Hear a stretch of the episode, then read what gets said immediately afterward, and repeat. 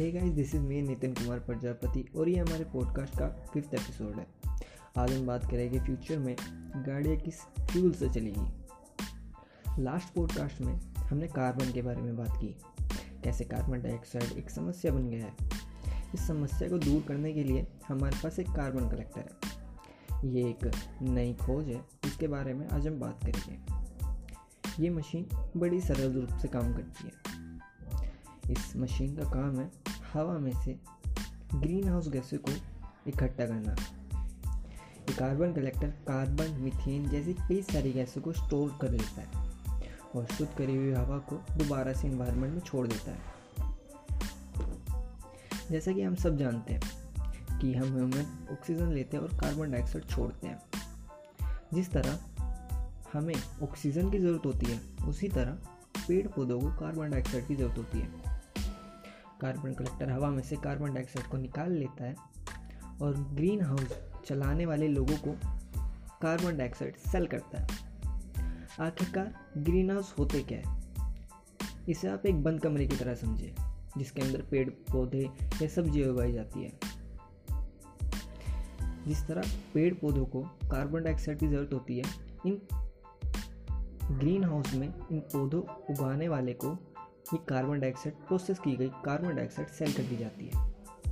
इससे जो पेड़ पौधों की ग्रोथ है वो बहुत अच्छी तरीके से होती है। इसी तरह कार्बन कलेक्टर एक और गैस को स्टोर करता है, जिसका नाम है मीथेन। ये मीथेन कौन सी गैस है? ये वही गैस है जिससे आपके घरों में चूल्हा जलता है। ये गैस जल्दी से आग पकड़ लेती है और इससे हम अपनी गाड़ियाँ भी चला सकते हैं। ये तकनीक कुछ देशों में अभी चालू है और इसका धीरे धीरे यूज़ हो रहा है।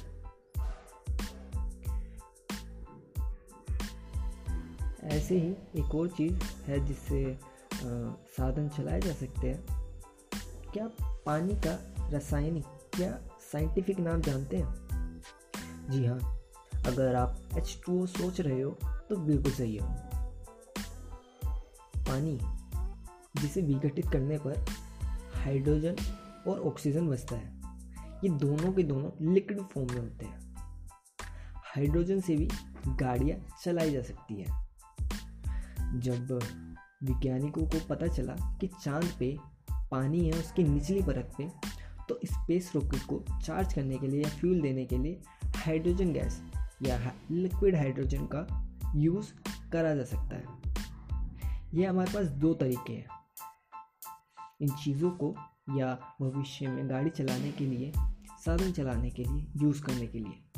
पर एक और सबसे कमाल की चीज़ जिसे आप आजकल अपनी रोडों पर चलता हुआ देख सकते हैं, वो है इलेक्ट्रिक व्हीकल्स।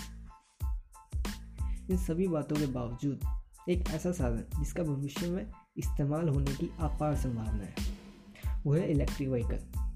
टेस्ला नाम की कंपनी, जिसके मालिक एलोन मस्क हैं, इन्होंने अपनी सक्सेस स्टोरी इलेक्ट्रिक व्हीकल पे लिखी है। ऑटोमोबाइल सेक्टर की दुनिया में इलेक्ट्रिक व्हीकल तेज़ी से रफ्तार पकड़ रहा है, पर भारत जैसे देश में ई व्हीकल या ई बस के लिए पर्याप्त इंफ्रास्ट्रक्चर नहीं है। ये इंफ्रास्ट्रक्चर चुटकियों में बनना असंभव है, इसलिए धीरे धीरे इसके ऊपर काम चल रहा है।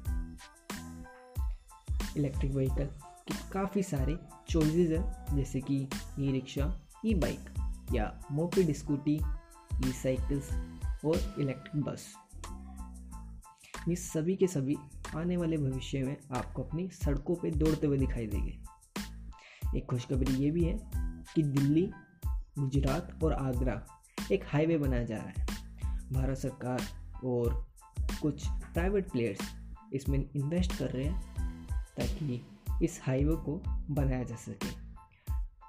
ये सड़क पे काफ़ी सारे स्टेशंस हो गए, पावर स्टेशंस, जहाँ पे लोग अपनी बस, कार या जो भी उनके पास है उनको चार्ज कर सकें और अपने थॉट्स हमारे साथ साझा करें, हमारे साथ शेयर करें इस पॉडकास्ट में। और थैंक यू फॉर लिसनिंग। इसी के साथ मैं इस पॉडकास्ट को कंक्लूड करूँगा। Thank you so much.